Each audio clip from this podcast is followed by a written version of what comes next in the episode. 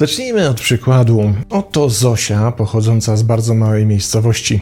Takiej, w której się wszyscy znają, wszyscy ciągną swoją uprzęż życia pod doskwierającą górkę i w której jak się ktoś wybierze pobiegać, po czym potknie i zwichnie nogę, to wszyscy o tym wiedzą, zanim jeszcze ten ktoś wybrał się pobiegać.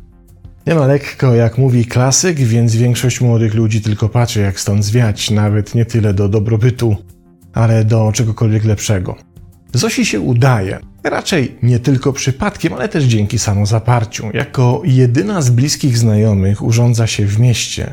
Żyje bez żadnych fajerwerków, ale i tak wyraźnie lepiej od tych, którzy zostali. Przychodzą święta, Zosia przyjeżdża do rodzinnej miejscowości, czego nie da się nie zauważyć. Co róż też słyszy pytania o to, jak jej się żyje, jak daje radę, jakie sukcesy odnosi, jak to wszystko sobie zgrabnie i szczęśliwie poukładała. Jednak Zosia odpowiada tak, by swoje miejskie życie odkoloryzować. Przemilcza kilka rzeczywistych sukcesów, nie mówi wszystkiego, stara się nie pokazywać po sobie niczego, co mogłoby pogorszyć dobre samopoczucie słuchaczy. Nie dlatego, że nie chce, by jej zazdrościli, ale dlatego, że nie chce, by jej opowieść spowodowała, że ktoś w swoim życiu poczuje się jeszcze gorzej.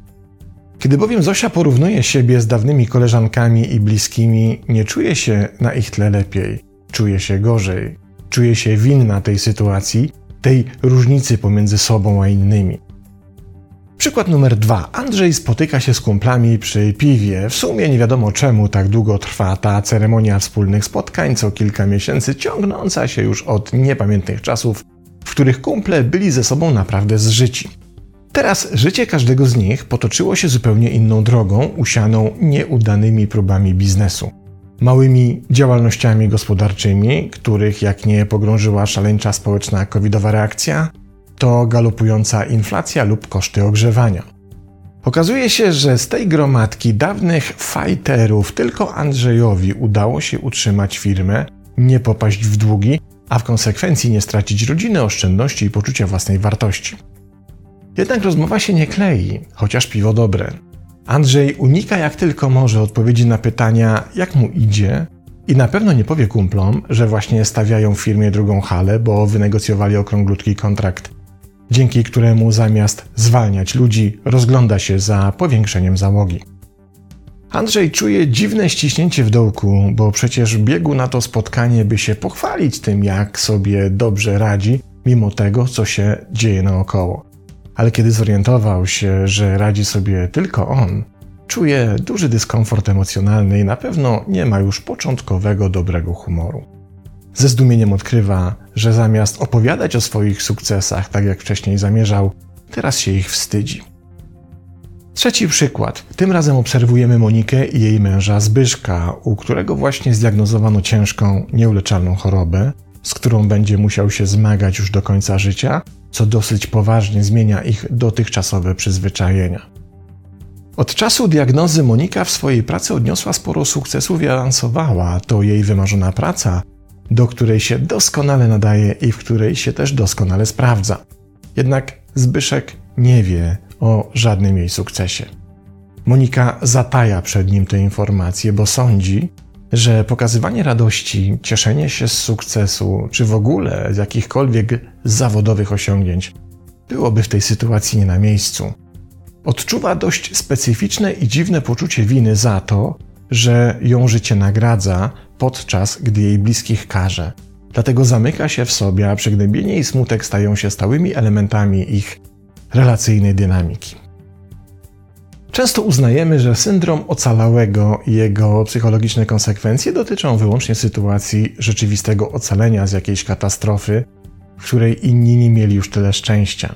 Wymienia się tutaj też często traumatyczne doświadczenia żołnierzy, którym udało się przeżyć, podczas gdy ich towarzysze broni zostawili swoje życie na polu walki. Jest również obecny i to częściej niż moglibyśmy sądzić wśród uchodźców którym udało się wydostać z kraju opanowanego wojną i którzy przez lata borykają się z efektami wspomnień i rozmyślaniem o tych, którzy nie mieli tyle szczęścia. Badając tego typu przypadki, zaobserwowano, że syndrom ocalałego wiąże się z tymi samymi objawami, co zespół stresu pourazowego. Pojawiają się obsesyjne i natrętne myśli, senne koszmary, bezsenność czy inne problemy ze snem, zmiany nastroju, problemy z koncentracją, gniew, drażliwość czy utrata motywacji. Jednak na co zwraca uwagę profesor psychologii Lynn O'Connor z Wright Institute w Berkeley, konstruujące syndrom ocalałego poczucie winy pojawia się również tam, gdzie się go wcześniej nie spodziewaliśmy, lub też tam, gdzie doświadczenia osób w tym zakresie wydają się nieporównywalne z doświadczeniem wojny, katastrofy czy innego okropieństwa. Zanotowano jego wyraźny społeczny wzrost po pandemii, kiedy w jej efekcie załamał się rynek wielu małych firm, lub jak moglibyśmy powiedzieć, kiedy w jej efekcie nie wszystkim drobnym przedsiębiorcom udało się uratować swój biznes. Rozmiar problemu wypłynął również przy okazji badań nad syndromem oszusta, który jest wciąż obecny wśród pracowników korporacji, i tam okazało się, że jego fundamentem jest często właśnie poczucie winy ocalałego, wynikające z poczucia prześcigania innych. Tym elementem jednak, który chyba najbardziej zaskoczył badaczy, jest odkrycie poczucia winy ocalałego w tak zwanym segmencie rynku wiedzy, czyli na przykład zarówno u pracowników IT, jak i kadry akademickiej. Obecnie uznaje się zatem, że ta emocjonalna dysfunkcja we współczesnych społeczeństwach występuje o wiele powszechniej niż do tej pory moglibyśmy sądzić. Problem w tym, że wciąż nie wiadomo, gdzie jeszcze się pojawi i czy zdołamy ją zauważyć na tyle wcześnie, by móc wypracować skuteczne narzędzie wsparcia, czy też będzie toczyć społeczną tkankę w ukryciu, by zaskoczyć nas w kolejnych latach jeszcze bardziej. Wprawdzie trzy początkowe przykłady występowania poczucia winy ocalałego Zosi odwiedzającej rodzinną małą miejscowość, przedsiębiorcy Andrzeja czy Moniki i jej chorego męża powstały, by zilustrować ich szersze występowanie, ale czy aby na pewno nie znajdziemy ich nigdzie indziej? Myślę, że tak.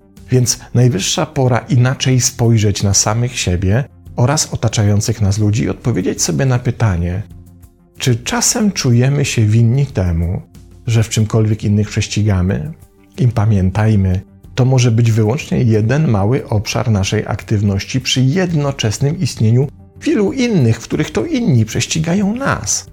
Ale już ten jeden mały skrawek jest w stanie wygenerować poczucie winy, z którym możemy mieć z biegiem czasu coraz większy problem. Czy istnieje skuteczny sposób na pozbycie się poczucia winy ocalałego, kiedy tylko uda nam się namierzyć je w systemie, chociaż w najmniejszej formie? O'Connor mówi, że samo przechodzi, kiedy w obszarze, w którym je odczuwamy, doświadczymy porażki. A to oznaczałoby, że w naszych przykładach problem zostałby rozwiązany, kiedy Zosia straciłaby pracę i z podkulonym ogonem wróciła do swoich rodzinnych stron. Andrzej jednak nie uratowałby firmy i również ją stracił, a Monika również by zachorowała. Dopiero kiedy sobie to uświadomimy, widzimy, jak absurdalny to mechanizm, bo przecież dopiero wówczas ego otrzymałoby odpowiednią dawkę cierpienia, by wyłączyć poczucie winy. Problem w tym, że kiedy tak by się stało, to wraz z kojącą ego porażką pojawiłoby się poczucie pustki albo krzywdy, które mogą się okazać jeszcze bardziej nie do zniesienia niż poczucie winy ocalałego. Profesor O'Connor podaje tutaj jedyne jej zdaniem skuteczne rozwiązanie. To akceptujące współczucie, które możemy skierować do naszego wnętrza i którym obejmujemy siebie oraz medytacja. A przynajmniej to rozwiązanie zadziałało w jej przypadku, kiedy sama zmagała się z poczuciem winy ocalałego. Ja jednak podążając tropem Crystal Raypol, redaktorki Hitline i autorki kilku artykułów o problematycznym poczuciu winy ocalałego w dzisiejszym społeczeństwie, dodałbym do tego jeszcze jeden aspekt. Otóż ocalenie to przecież również dar, rodzaj prezentu otrzymanego od życia, a za prezent wypada podziękować. Najlepiej zaś to zrobić, jak pisze Raypol, zamiast karać się za swoje własne przetrwanie, wyposażając się w odpowiednią dozę empatii i troski wobec innych. To wsparcie innych, tych, którzy nadal walczą z przeciwnościami losu, może być asumptem do odkrycia większego sensu naszego przetrwania. Bo przecież ci, którzy ocaleli we wszystkich możliwych obszarach, ocaleli po coś, prawda? Pozdrawiam.